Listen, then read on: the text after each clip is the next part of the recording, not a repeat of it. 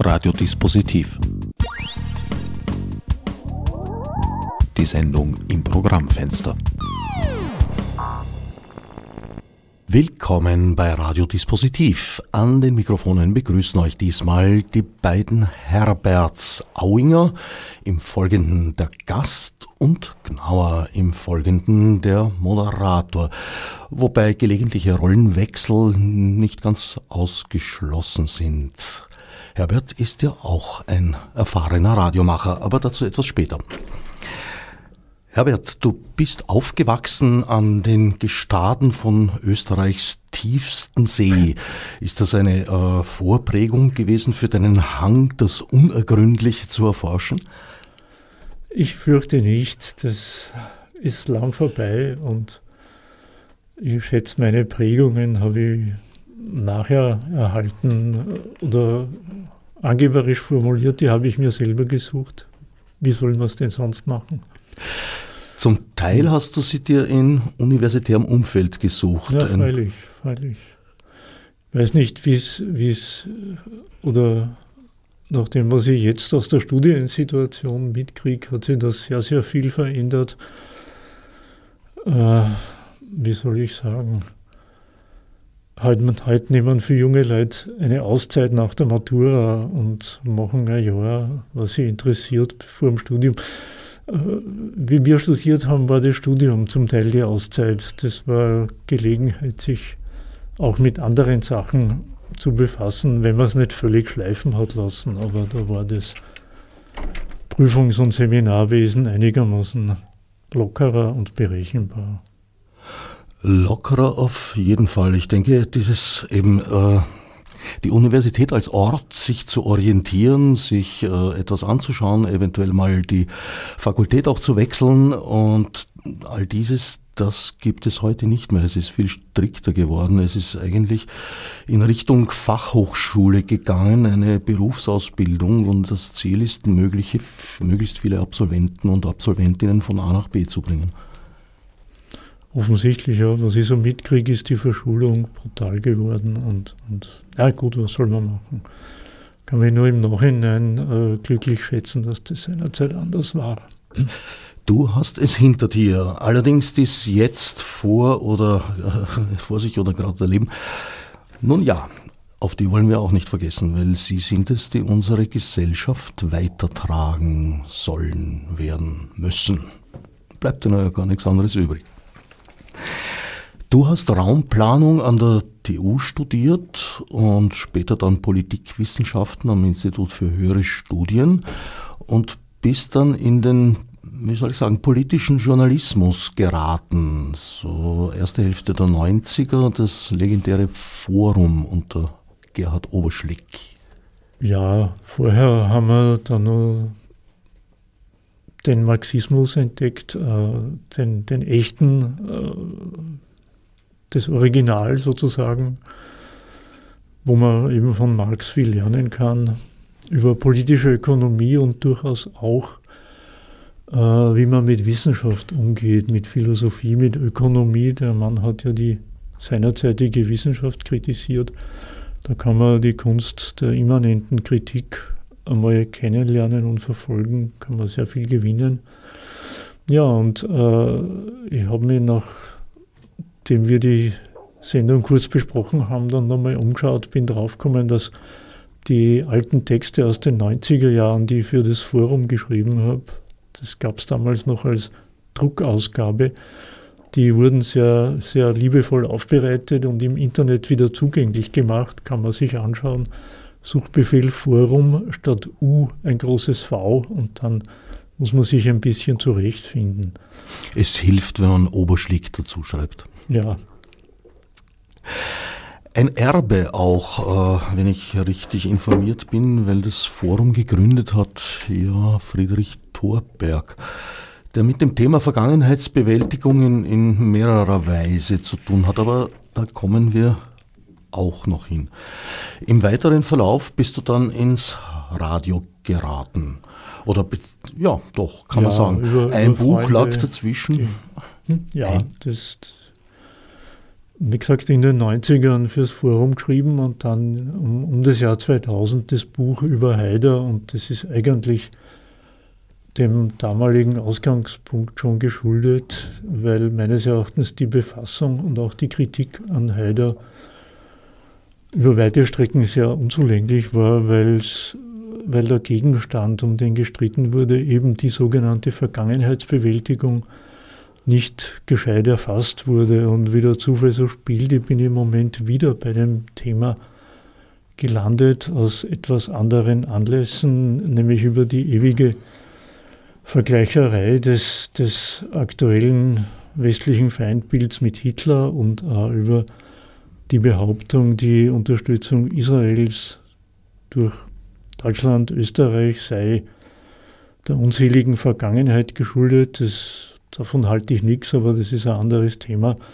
Aber jedenfalls habe ich mir jetzt wieder ein paar Beiträge in meinem Podcast, kein Kommentar auf cba.media, habe ich der Vergangenheitsbewältigung gewidmet und da möchte ich ja insofern ein bisschen weitermachen entlang der Frage, was lernt man denn überhaupt über Faschismus, Völkermord aus der Vergangenheitsbewältigung, weil der, der wesentliche Befund von mir ist halt, dass das ein ganz anderer Zugang ist. Nicht, wenn ich eine Kritik des Faschismus betreibe, dann ist der Faschismus der Gegenstand und da kommen hoffentlich richtige und brauchbare Einsichten raus.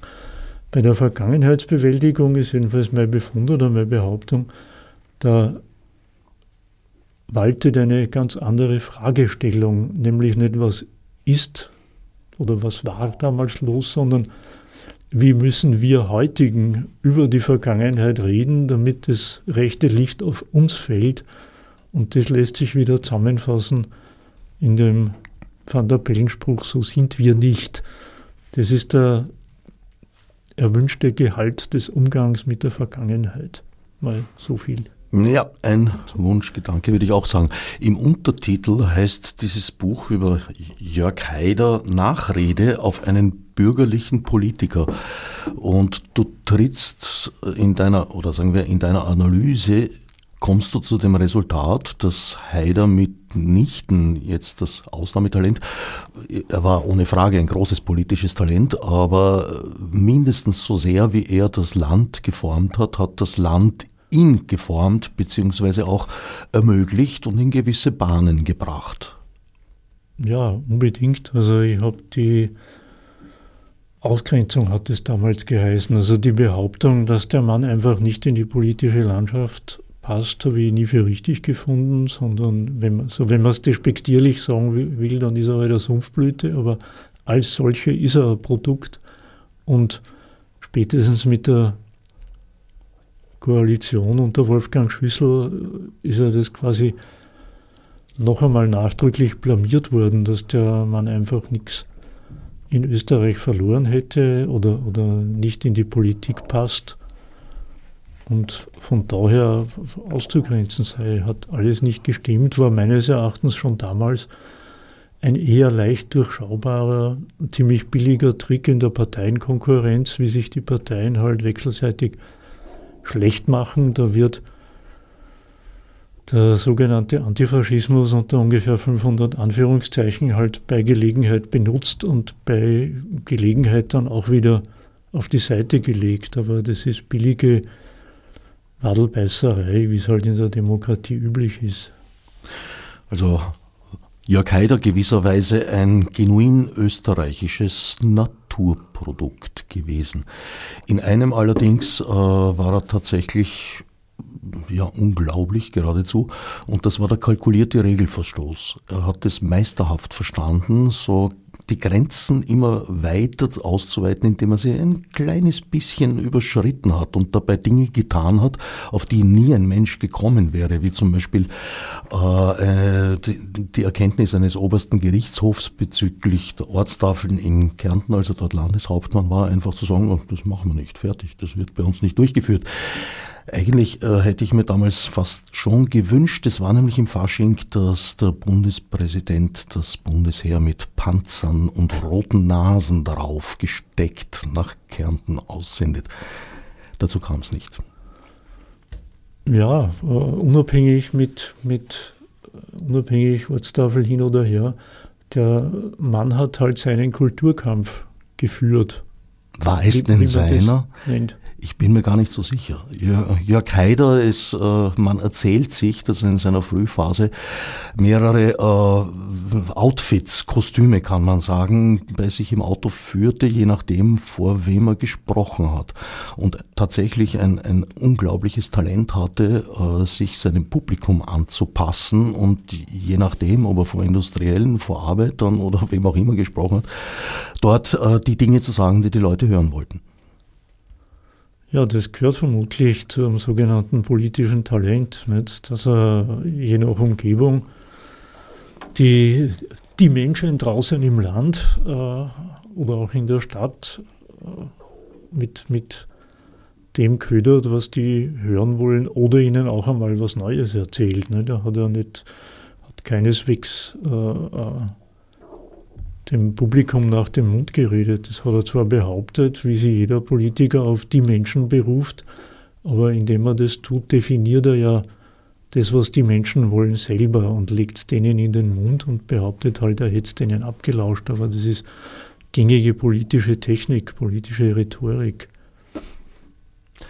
Das Buch erschien bei Promedia und ist heute noch zu haben. Wie auch ein späteres Buch von dir, 2017, hast du dich mit der FPÖ unter dem Untertitel Blaupause der neuen Rechten in Europa angenommen und äh, damit hast du mitten ins Braune getroffen. Ja, die, da hat sich, wie soll man sagen, nach Haider doch ein bisschen was geändert und das wollte ich damals wieder, wieder einfangen. Aber das, äh, was ich inzwischen für das Wesentliche und Relevante halte, es hat einmal von Strache eingerichtet eine Historikerkommission der FPÖ gegeben, das war nachdem dieses äh, Liederbuch der Olympia, glaube ich, bekannt geworden ist, wo der niederösterreichische Landeshauptfrau Stellvertreter Mitglied ist oder war. Na, jedenfalls wollte Strache äh, sozusagen reinen Tisch machen, beauftragt der Historikerkommission, um auf die Art und Weise eine Aufarbeitung vorzulegen und so die Deutungshoheit über die sogenannten braunen Flecken und über die Einzelfälle in den Griff zu, zu kriegen. Äh, das Werk ist leider erst fertiggestellt worden, nachdem Strache als Politiker Geschichte war. Darum hat es meines Erachtens niemand gelesen, bis auf mich. Und ich habe dann eine längere Rezension geschrieben und habe die dann auch noch ein bisschen ausgebaut. Und das halte ich eigentlich für das äh, aktuell Lesenswerte, weil da bieten sie ja für mich manche noch äh, überraschenden Einblicke in die Parteigeschichte. Aber das ist ein eigenes Thema. Auch das habe ich ab und an in dem Podcast Kein Kommentar auf cba.media behandelt und dort ist auch diese Rezension als PDF-Datei verfügbar. Auch dieses Buch ist noch zu haben. Also die FPÖ Blaupause der neuen Rechten in Europa erschienen ebenfalls bei Promedia. Damit sind wir jetzt schon fast bei der Gegenwart, äh, weil so zwischendurch bist du dann fürs Radio geködert worden. Die Sendung hieß Gegenargumente. Du hast mir selber mal gesagt, am Anfang hast du das eher so nebenbei und nicht so wichtig genommen, aber seit 2001 bist du disziplinierter geworden, machst zweimal im Monat äh, eine halbe Stunde. Ach so, na, ich hätte das Disziplinierte eher ein Stück später äh, verortet, eigentlich erst seit 2021. Ah, 2021, weil, weil, Entschuldigung, weil, ja, ich habe mich versprochen. Weil seither mache ich es regelmäßig. Das war ein Produkt des Lockdowns in gewisser Weise. Da habe ich mir gedacht, ich mache es jetzt anders und, und eben regelmäßig und ein bisschen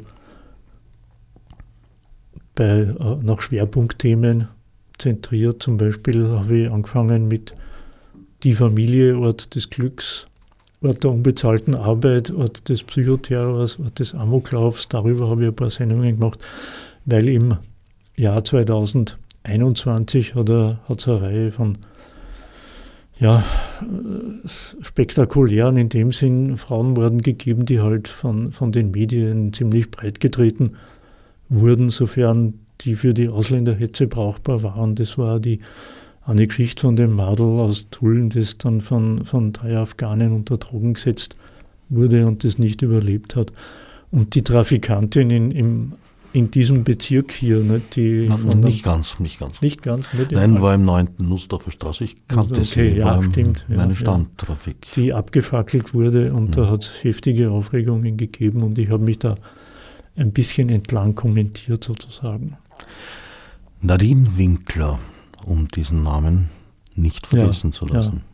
Ja. Ein äußerst freundliches Wesen, mit der ich mich gerne unterhalten habe. Also. Ja, ich war Kunde bei ihr. Ach so, hm. na da schon. Mittlerweile ein Gedenkraum, der mal so in der ersten Ausformung eigentlich ganz gut wirkt auf mich. Man wird sehen, was weitere Gestaltungen, es sind immer wieder Umwandlungen äh, geplant, was die bringen werden. Kein Kommentar ist natürlich, äh, naja, ich weiß gar nicht, ein Kommentar, ein analytischer Kommentar. Man hat es ja eh schon gemerkt, du hast einen starken Hang zur vertiefenden Beschäftigung mit Themen. Du hast auch schon selber gesagt, du machst gerne Schwerpunkte, die sich dann über mehrere Sendungen ziehen. Der aktuelle Schwerpunkt ist ebenfalls schon vorgekommen, ist die Vergangenheitsbewältigung. Das ist ein Begriff, wo man äh, in deutschsprachigen Ländern natürlich sofort einerseits ans NS-Regime denkt und aber auch an, an die DDR. Würdest du diesen Begriff so eng sehen oder ist äh, Vergangenheitsbewältigung nicht etwas, was uns sowieso als Menschenkindern sozusagen in die Wiege gelegt wird? Weil jeder hat eine Vergangenheit, die es zu bewältigen gilt. Naja, in dem Fall. Oder bekommt ist, sie auf ist, die Schultern gesetzt? Hat sich der Terminus halt eingebürgert als ein angeblich schwieriger, problematischer Umgang mit der nationalen Vergangenheit, die ist gemeint. Und das liegt, wie gesagt, das habe ich in den, in den Beiträgen ausgeführt, die man sich alle wieder anhören kann oder wo man das, die Mitschrift nachlesen kann.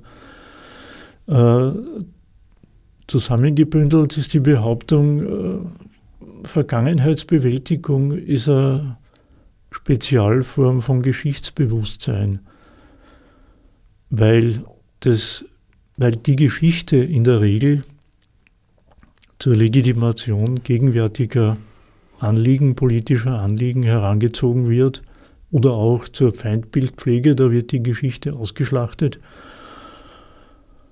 Und da gibt es zumindest in Deutschland, später auch in Österreich so, so übernommen worden, gibt es das Problem, dass ein Stück Geschichte dafür einfach nichts hergibt, weil, und das ist jetzt auch schon wieder eine Behauptung von mir, weil das neue Deutschland nach 1945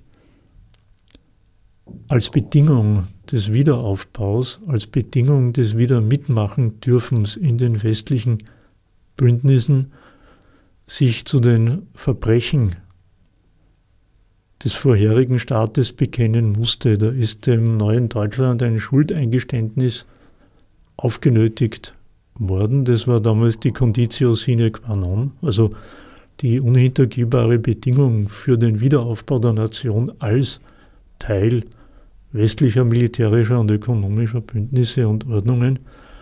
Und der Umgang mit diesem aufgenötigten Schuldeingeständnis ist meines Erachtens die Vergangenheitsbewältigung. Das Ganze hat jenseits der moralischen Abarbeitung, indem man halt dann in Deutschland sich in der Verurteilung des Nationalsozialismus von niemandem überbieten lassen wollte, dass man quasi selber die die Distanz geschaffen hat und das aus der stolzen deutschen Geschichte mehr oder weniger ausgebürgert und exkommuniziert hat. Das war die, die moralische Abwicklung. Der realpolitische, der, wie soll man es nennen, der staatsmaterialistische Gehalt dieser, dieses Schuldeingeständnisses war das Bekenntnis, dass deutsche Politik, deutscher Neuanfang einige Jahrzehnte zumindest nur in Unterordnung unter die westlichen Bündnisse zu haben war.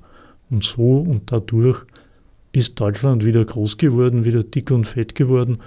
Zwar nicht durch die Vergangenheitsbewältigung und durch die unübertreffliche Verurteilung des Nationalsozialismus, aber als ideologische Pflichtübung dabei war das schon immer. Und das hat sich ja inzwischen so bewährt, das will offenbar niemand mehr missen. Ne? Die Leugnung des Völkermords an den Juden ist in Deutschland strafbar. Und das ist eine, eine außergewöhnliche Angelegenheit bei geschichtsbewussten Nationen, weil der Völkermord in der, der, Türkei und in Armenien, da ist es strafbar, wenn man den erwähnt. Und, der, und andere Völkermorde an der, der Kolonialgeschichte oder der Erschließung Nordamerikas oder so, die werden halt gern runtergespielt und als bedauerlich, unvermeidlich, aber Schwamm drüber abgehandelt. Und das ist beim Nationalsozialismus nicht so. Natürlich schreibt die Geschichte der Sieger oder die Sieger. Es gab allerdings äh, in allen drei Nachfolgestaaten BRD, DDR und Österreich des Dritten Reichs äh, erstaunliche Kontinuitäten. In Deutschland vielleicht eine äh, der eigenartigsten war die Fortbeschäftigung des Herrn, wie heißt er, Gielen, glaube ich, der ein hoher Geheimdienstler im Dritten Reich gewesen ist und dann gleich den bundesdeutschen Nachrichtendienst gegründet hat, den es heute noch gibt. Und die Struktur, die er da geschaffen hat, wirkte weiter. Nicht ganz unähnlich, äh, aber doch anders in der DDR wo man das Blockwartesystem dankend einfach übernommen und weitergeführt hat. Ansonsten ist in der DDR schon grundsätzlich etwas anders gelaufen als in, in, in der Bundesrepublik. Es ist ähnlich gelaufen wie in Österreich. In der DDR konnte man natürlich den Bauern- und Arbeiterstaat nicht mit alten Nazis aufbauen und deswegen hat man ähnlich wie bei uns ein paar wenige herausgenommen, Exempel an ihnen statuiert. Da gab es auch ein paar Todesurteile meines Wissens, in Österreich auch. Und alle anderen exkulpiert als Mitläufer, denen das eigentlich passiert ist und die nicht wissen konnten, was sie tun. Nun ja, mal andersrum argumentiert. Die bald verfeindeten Siegermächte haben halt ihr System eingeführt, soweit ihre Truppen gekommen sind.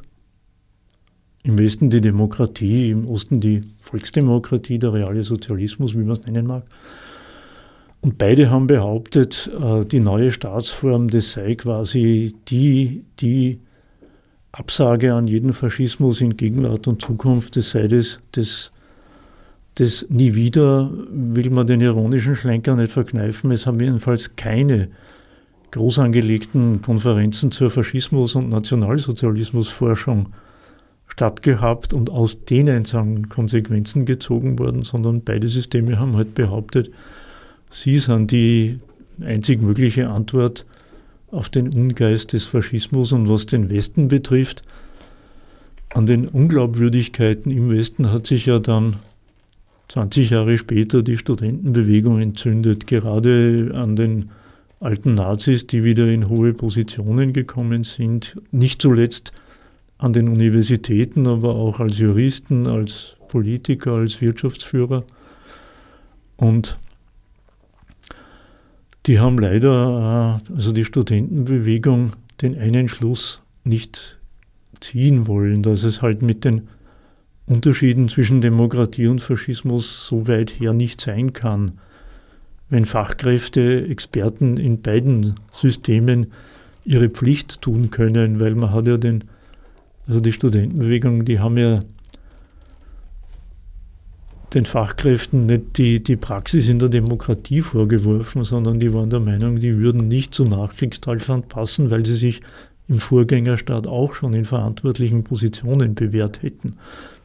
Aber wie gesagt, die, die, die These von der Unvereinbarkeit des deutschen Faschismus mit der deutschen Demokratie, die ist von Tausenden, um nicht zu sagen Billionen Vorkriegs- und Nachkriegskarrieren eindrucksvoll blamiert worden. Naja gut, äh, Moment, das, das ist Klar, ein paar, ein paar Vorzeige Kriegsverbrecher wurden schon abgeurteilt, aber damit hat sich's. Da habe ich auch noch eine kleine ironische Pointe in Erinnerung von Anfang der 90er Jahre. Da gab es in Deutschland, ich kann es leider nicht mehr wörtlich wiedergeben und ich kann die Quelle auch nicht nennen, aber da gab es äh, äh, einen lustigen Selbstvorwurf. Da haben ich, wie gesagt, ich weiß nicht, wer es war, Journalisten oder Politiker, die haben gesagt, sie müssen das, was bei der Vergangenheitsbewältigung gegenüber den alten Nazis versäumt wurde, das wollen sie jetzt wieder gut machen in der Aburteilung der DDR-Funktionäre. Das, das war damals äh, ein Bonmot, das war in Umlauf. Auch das ein charakteristischer Spruch, finde ich. Ja, allerdings, äh, wie hätte man mit den alten Nazis umgehen müssen? Auf jeden Fall äh, offener. De facto ist es ihnen gelungen, jedenfalls die Entscheidungspositionen wieder so weit zu äh, besetzen, dass bis zur Affäre Waldheim eigentlich in Österreich eine offene Auseinandersetzung mit dem Thema gar nicht möglich oder zumindest sehr, sehr, sehr schwierig war. Naja, in Österreich war das mit den gehobenen, einflussreichen Positionen ein bisschen anders, weil das haben sie ja einige Jahrzehnte sowieso Rot und Schwarz mit Proports aufgeteilt und da waren sowohl die Kommunisten als auch die alten Nazis aus dem Grund außen vor.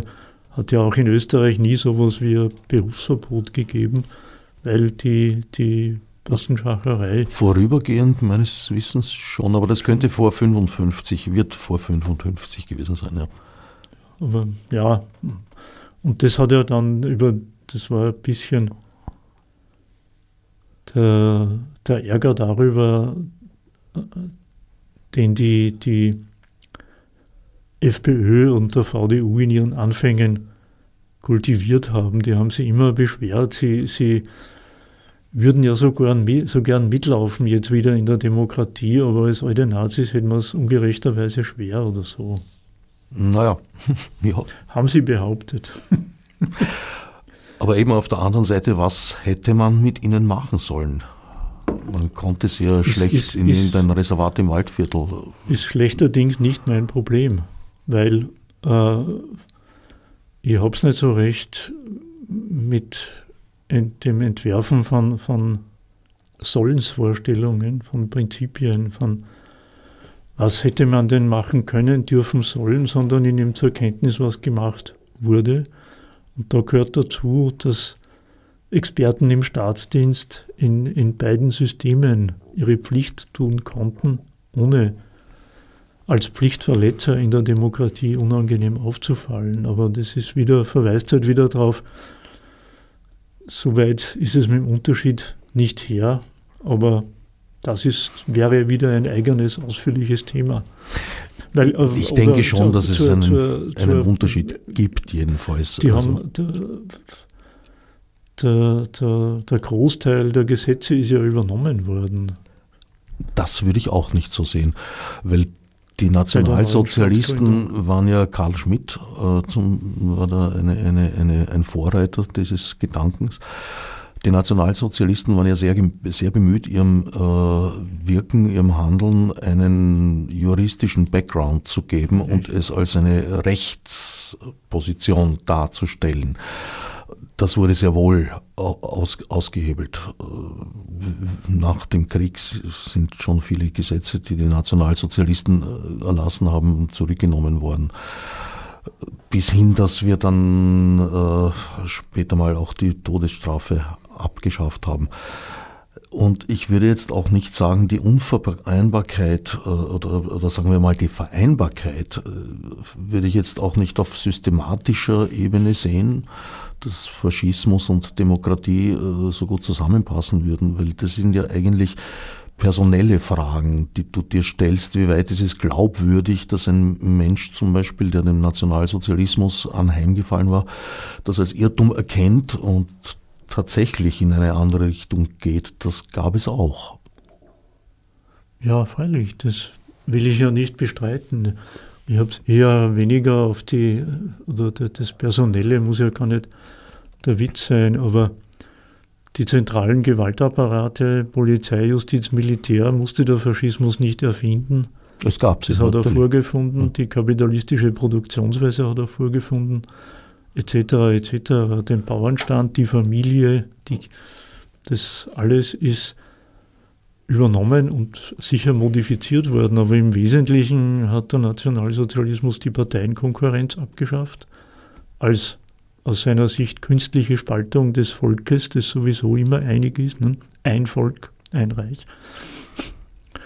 Und das andere ist dann die, die, die kritische Öffentlichkeit, die aus der Sicht der Nazis zersetzend war, weil man die, an die konstruktive Kritik nicht glauben wollte, die wir in der Demokratie jeden Tag erleben dürfen.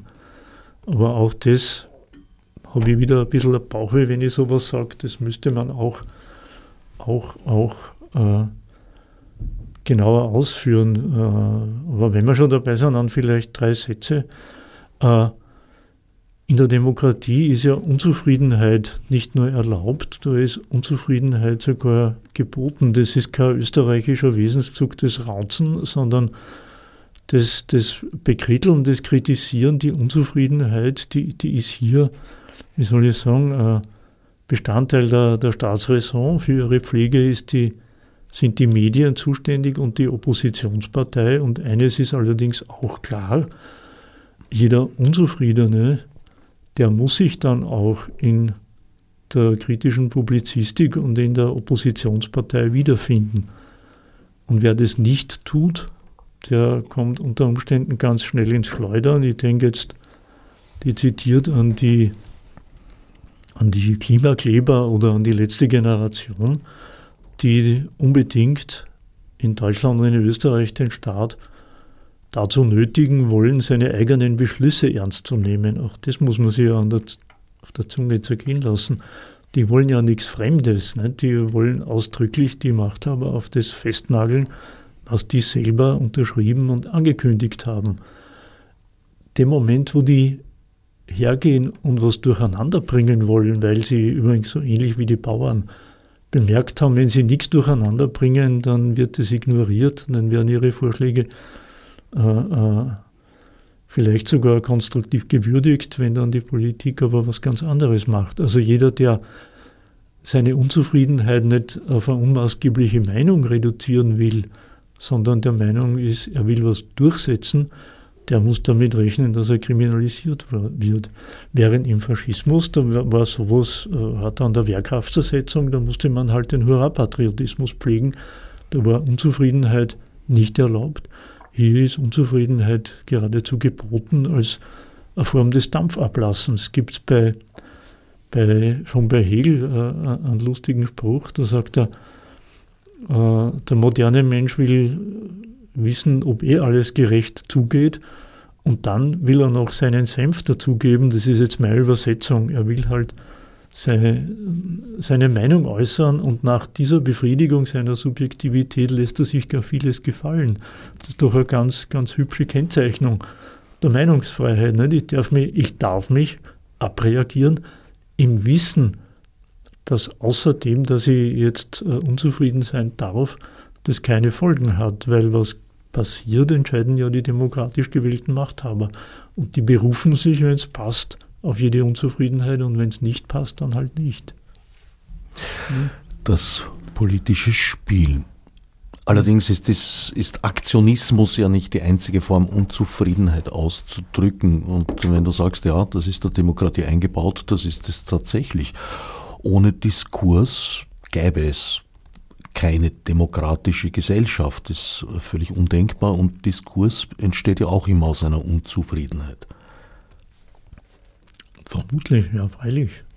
Mit herrschenden oder drohenden Verhältnissen auch teilweise.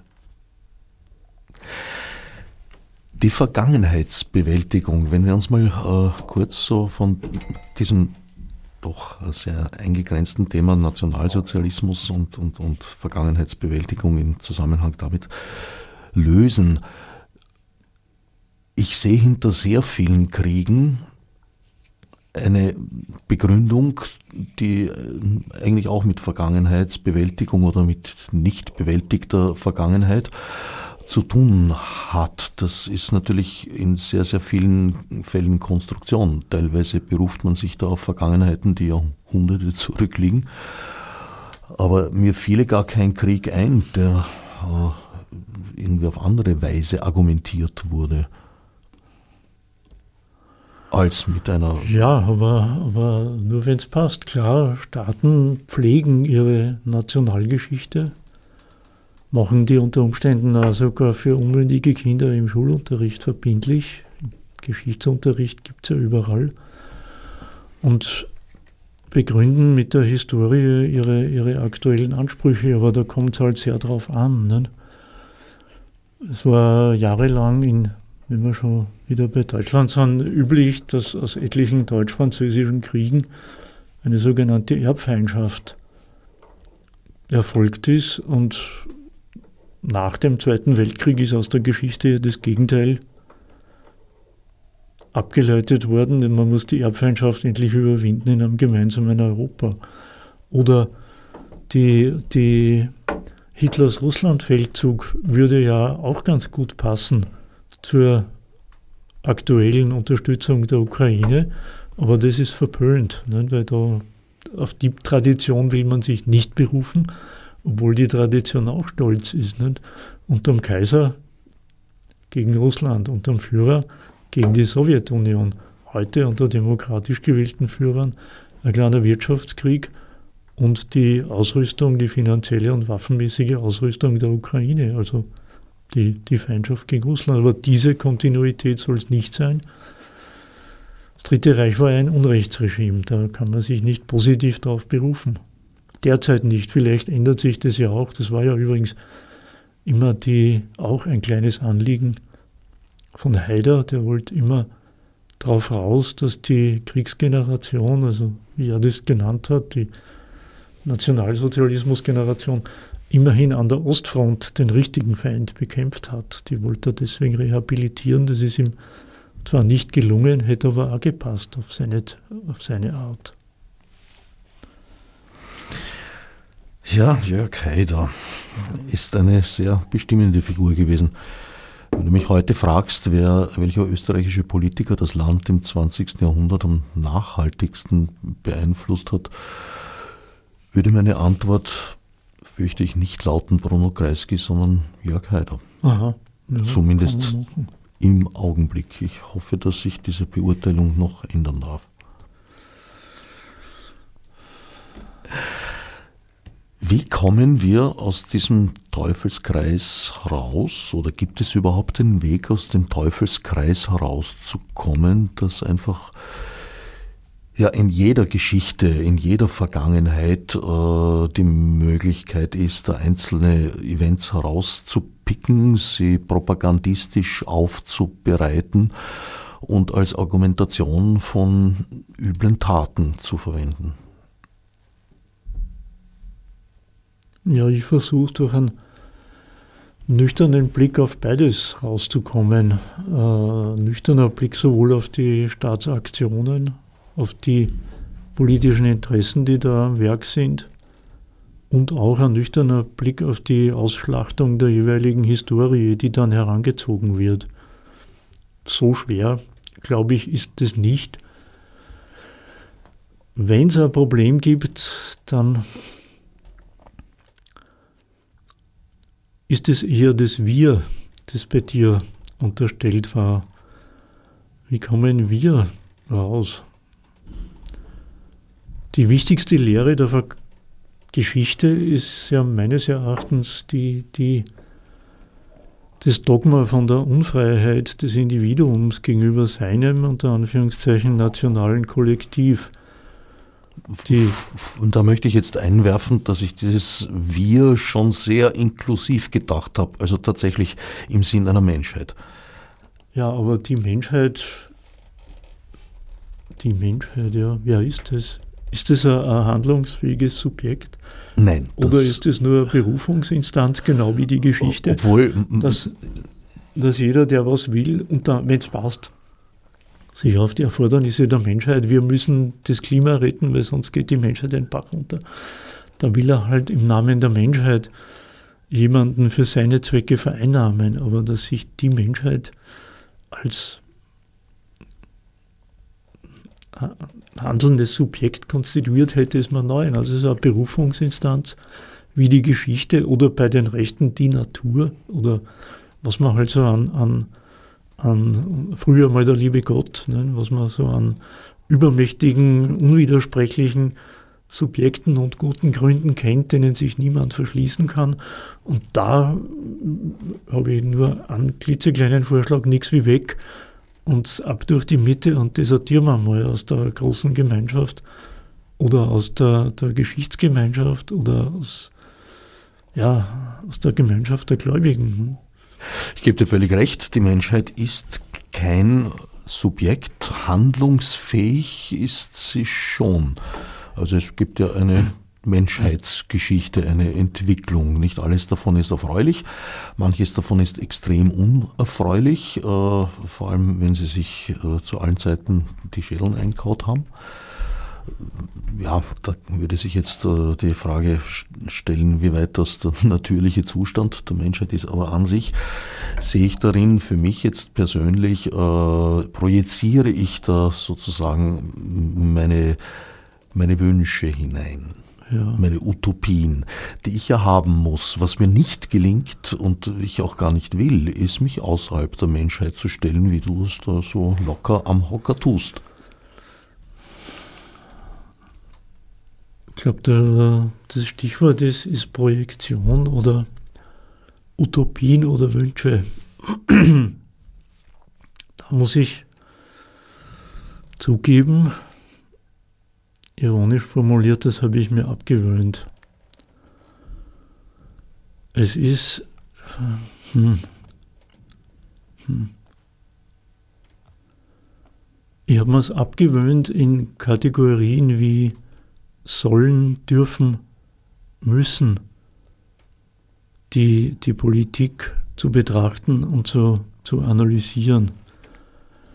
Wenn man von Wünschen oder Utopien ausgeht, da legt sich meines Erachtens, je nachdem wie radikal oder wie, wie intensiv man das betreibt, da, da legt sich äh, ein eigenartiger Schleier über die eigene Wahrnehmung, weil man das, was tatsächlich los ist, also das richtige Leben, was die politischen Subjekte so treiben und warum sie in der Weltgeschichte herumfuhrwerken, dass man das gar nicht wieder halbwegs nüchtern als das zur Kenntnis nimmt, was es ist, sondern, naja, gebrochen, verzerrt, äh, äh, ein bisschen verschleiert, indem man ständig die eigenen Utopien, die eigenen Wünsche mittransportiert und dann schaut, wie weit man die, die wiederfindet. Hm, lassen wir es nochmal anders, ich nehme nochmal einen anderen Anlauf. Die, die normale Berichterstattung, die sogenannten Mainstream-Medien, die staatstragenden Medien, die sind voll von Imperativen. Israel muss das oder jenes machen. Israel darf das oder jenes nicht machen, sonst kommt es nie zu einem, zu einem Frieden. Wir müssen schauen, wie wir mit den Lohnnebenkosten weiter tun. Äh, die Bundesregierung muss endlich was liefern bis mhm. zum Wahltermin und, und, und. Dass man also äh, äh, ständig mit einem Sollen hantiert und dieses Sollen hat einen, in der Berichterstattung meine ich jetzt, einen riesen Pferdefuß, das Sollen unterstellt ja immer, dass in der Realität davon nichts zu sehen ist, weil sonst müsste man ja kein Sollen postulieren. Wenn Israel eh immer das macht, was es soll, dann ist da die, die Aufforderung überflüssig. Wenn die Instanzen ständig das, das ihre meistens angeblichen Aufgaben erfüllen, braucht man sie nicht, nicht verlangen. Das Vermischen einer objektiven Analyse mit einem Sollen oder womöglich sogar mit Wünschen führt, ich habe es gesagt, es legt sich eigentlich ein, eigentümlicher Schleier über die, über die eigene Wahrnehmung. Man sieht nämlich dann sehr viel Fehlverhalten, sehr viele Missstände, sehr viele Abweichungen, sehr viele Fehlanzeigen und über dieses, das und das und das und das ist nicht so, wie es sein soll, geht die klitzekleine Frage, äh, und was sind denn dann die gültigen Prinzipien? Nach welchen Kriterien wird denn Politik gemacht, gewirtschaftet? Das kommt leider nicht vor. Und ah, vielleicht ist das noch ein bisschen ein Beispiel. Ich habe mir meine alten Texte im Forum nochmal habe ich ein bisschen überflogen und da habe ich einmal einen längeren Beitrag über, über das Profil geschrieben und habe eingeleitet mit einer Bemerkung des damaligen Herausgebers, der hat gesagt, Journalisten neigen zur Unzufriedenheit, sie erwarten viel von Politikern und sind daher regelmäßig enttäuscht. Und da in meinem Zugang würde ich halt sagen, ja, Menschenskind, dann hör halt auf, dich zu täuschen. Wenn man ständig enttäuscht ist, ne, setzt das halt schon voraus, dass man sich geradezu methodisch, programmatisch, vorsätzlich täuscht, ja, dann ist man immer wieder enttäuscht. Also lieber, lieber Journalist, lass halt mal deine Täuschungen weg und kümmere dich um das, was los ist und mach nicht deine Täuschungen zum, zum Anknüpfungspunkt für deine Analysen wenn du dann im Nachhinein wieder und wieder und wieder feststellst, oha, da stimmt was nicht, da geht es um was ganz anderes, ich habe mich wieder getäuscht. Wie gesagt, Enttäuschung kommt, kommt von Täuschung. Äh, du wünschst dir einfach. Ich, ich, okay. ich, ich möchte den Gedanken noch, weil vielleicht gelingt es mir in der kurzen Zeit noch mal in, ein, in einer anderen Form vorbringen durch einen, einen Vergleich, wenn ich sage, die Republik Österreich spendiert jedem Bürger und jedem Mitglied der Wohnbevölkerung ein bedingungsloses Grundeinkommen. Das ist eine erkennbar falsche Sachaussage. Jeder kriegt ein Grundeinkommen. Wenn ich sage, ich wünsche mir, dass jeder ein bedingungsloses Grundeinkommen äh, ausbezahlt kriegt, dann rede ich über mich und meine Wünsche. Du stellst eine Forderung. Nein, ich stelle keine Forderung. Warum sollte ich? Naja, äh, du kannst. Das kann ich, aber was, vielleicht ist, der, ist die dritte Variante. Also das erste war die Falschaussage, das zweite war der Wunsch und die dritte Variante ist das Sollen. Der Staat sollte jedem ein bedingungsloses Grundeinkommen spendieren. Und da bewegt man sich auf dünnem Eis. Weil wenn ich über meine Wünsche rede, da rede ich über mich. Wenn ich das so vortrage, der Staat sollte da ist mein, mein Ausgangspunkt das Staatshandeln. Da rede ich über einen Staat und behaupte, in dem ist was inkorporiert, eigentlich angelegt, was er aber nicht einlöst. Und das ist ein schwieriger Gedanke. Woher weiß ich denn, dass das im Staat angelegt ist, wenn er es gerade nicht einlöst? Es ist sehr schwierig, da gebe ich dir recht. Nein, nein, nein, nein, nein da gibt es schon einen Ausweg. Da muss man halt objektives Wissen über den Staat und seine Aufgaben sich einmal bemühen herzustellen. Und dann kann ich sagen, ist es Sollen, hat es Hand und Fuß oder ist es bloß mein Wunsch, den ich als objektives Sollen verkleide? So, eine letzte Abrundung nochmal und dann gebe ich Ruhe. Wenn ich sage, ein Auto sollte Bremsen haben, ja, ohne Bremsen ist das Auto nicht komplett. Ein Auto sollte ein Navi haben. Nicht unbedingt, die Menschheit ist Jahrtausende Auto gefahren und hat kein Navi gehabt. Aber das, das ist die Schwierigkeit, wenn man mit, mit Sollensforderungen hantiert.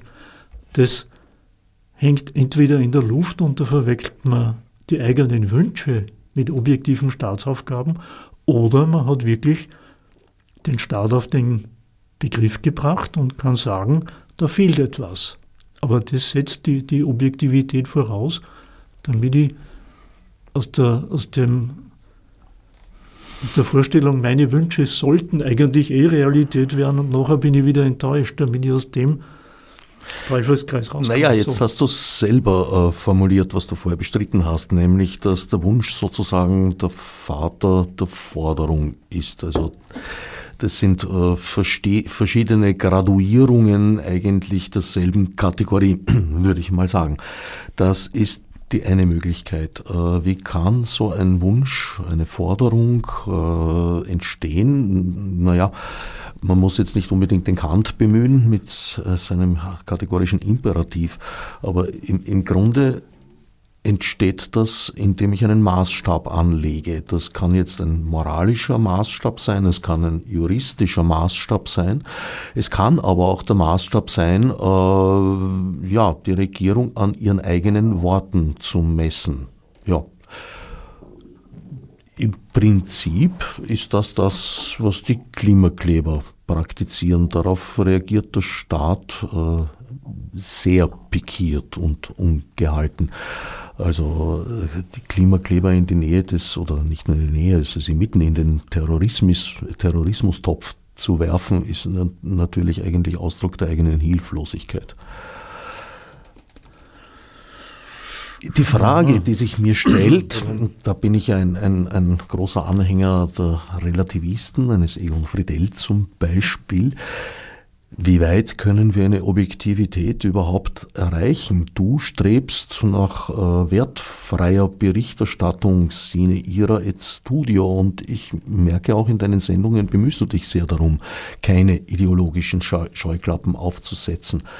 Aber natürlich bestimmt der Standort und jeder von uns hat eine Haltung, ob er es zugibt oder nicht, und du hast sehr wohl eine Haltung, glaube ich zu wissen, bestimmt der Standort den Blickwinkel. Das heißt, du siehst Dinge äh, anders oder zum Beispiel gar nicht. Das ist etwas, wofür ich deine Sendung sehr schätze. Du bringst sehr oft für mich persönlich Aspekte ein, äh, die ich ja, unterbewertet oder vielleicht gar nicht wahrgenommen habe. Tja, fällt mir schwer, äh, das weiterzutreiben, also wenn wir nicht über, um, über ein bestimmtes Ding reden, das ich eingebracht habe, das dir vorher nicht so wichtig erschien.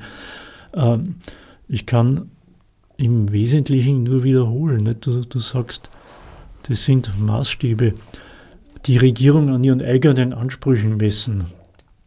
Kann man schon machen. Nur äh, stellt sich, wenn man es tut, sehr schnell heraus, dass die, die Ansprüche sehr häufig äh, Schönfärbereien und Idealisierungen und Ideologien sind, um die Regierung ins, ins Recht zu setzen. Aber in der Regel sind die Regierenden äh, sehr routiniert. Wir haben vorher, vorher gesagt, man darf unzufrieden sein, ja, man darf Ansprüche stellen, sind die Regierenden sehr routiniert, ihre Ansprüche dann ein bisschen kompatibler zu dem zu machen, was sie tatsächlich tun. Die, die gängigen Topoi, die kennst du, wenn einer sagt, ja, das wäre alles wünschenswert, ist aber leider im Moment nicht finanzierbar. Da, da, da hält dann der Politiker beides fest. Eigentlich ist er ein totaler Fan der Ansprüche, die du stellst, geht halt leider nicht. Oder äh, die Rechtslage lässt es nicht zu. Oder was weiß ich, internationale Verpflichtungen. Also die, die, die, die Kunst des abwickelnden Umgangs mit eigenen Ankündigungen, die beherrscht jeder Politiker, wenn nicht, hat er einen falschen Beruf ergriffen. Und auch da müsste man sich dann mehr darum kümmern, ja, welche Prioritäten haben Sie denn jetzt? Weil dass sie jeden, allen, allen Wünschen und allen Forderungen im Prinzip Recht geben und dann sagen, ja, was sie wollen, das ist alles schön und gut, aber es gibt auch andere in der Gesellschaft genauso berechtigte Wünsche, Zum Beispiel, klar wollen wir das Klima retten, aber es dürfen die Arbeitsplätze nicht draufgehen, das Budget darf nicht ausufern und, und, und, und. Und das Schnitzel muss man auch essen dürfen. Also die, die, das, die Kunst, sich Wünsche und Ansprüche gegeneinander zu stellen und aneinander relativieren zu lassen. Und mit dem Karlauer, man kann es nicht allen recht machen, dann einen Teil der Ansprüche wieder abzubürsten, das ist, ist, ist politischer Alltag und darum halte ich es für fast schon fahrlässig, wenn man sich auf die eine oder andere Seite stellt und dann in schöner Regelmäßigkeit als Berichterstatter wieder enttäuscht ist. Ja, dennoch finde ich es sehr wichtig, von einer Regierung äh, einzufordern, dass sie sich an die eigenen Beschlüsse hält, umso mehr, wenn diese Beschlüsse bereits in Gesetzesform vorliegen und eigentlich bindend wären. Man nimmt es halt nur nicht so ernst. Da wird die Symbolpolitik aufgeplattelt das zielt ins Herz des Populismus, dass man einfach äh, beschwichtigende Worte und teilweise auch beschwichtigende Gesetze formuliert, äh, die aber dann nicht umsetzt. Und wenn jemand darauf hinweist, ja, da wird der Staat schnell umgehalten. Damit sind wir leider am Ende der Sendezeit. Mit dir könnte ich ja auch länger, längere Zeit reden als eine Sendestunde. Mein Sendungsgast. Mir nicht, das können wir gern, je nachdem. Selbstverständlich können wir gerne fortsetzen bei Gelegenheit. Mein Sendungsgast Herbert Auinger. Sehr interessante Sendereihe. Kein Kommentar. Die Mitschnitte zu finden im Online-Archiv der Freien Radios, cba.media. Einfach nach kein Kommentar und eventuell auch noch Auinger dazu fügen. Äh, oder die sachlichen Links auf dem Website des Freien Radios eures Vertrauens bei dieser Sendung anklicken.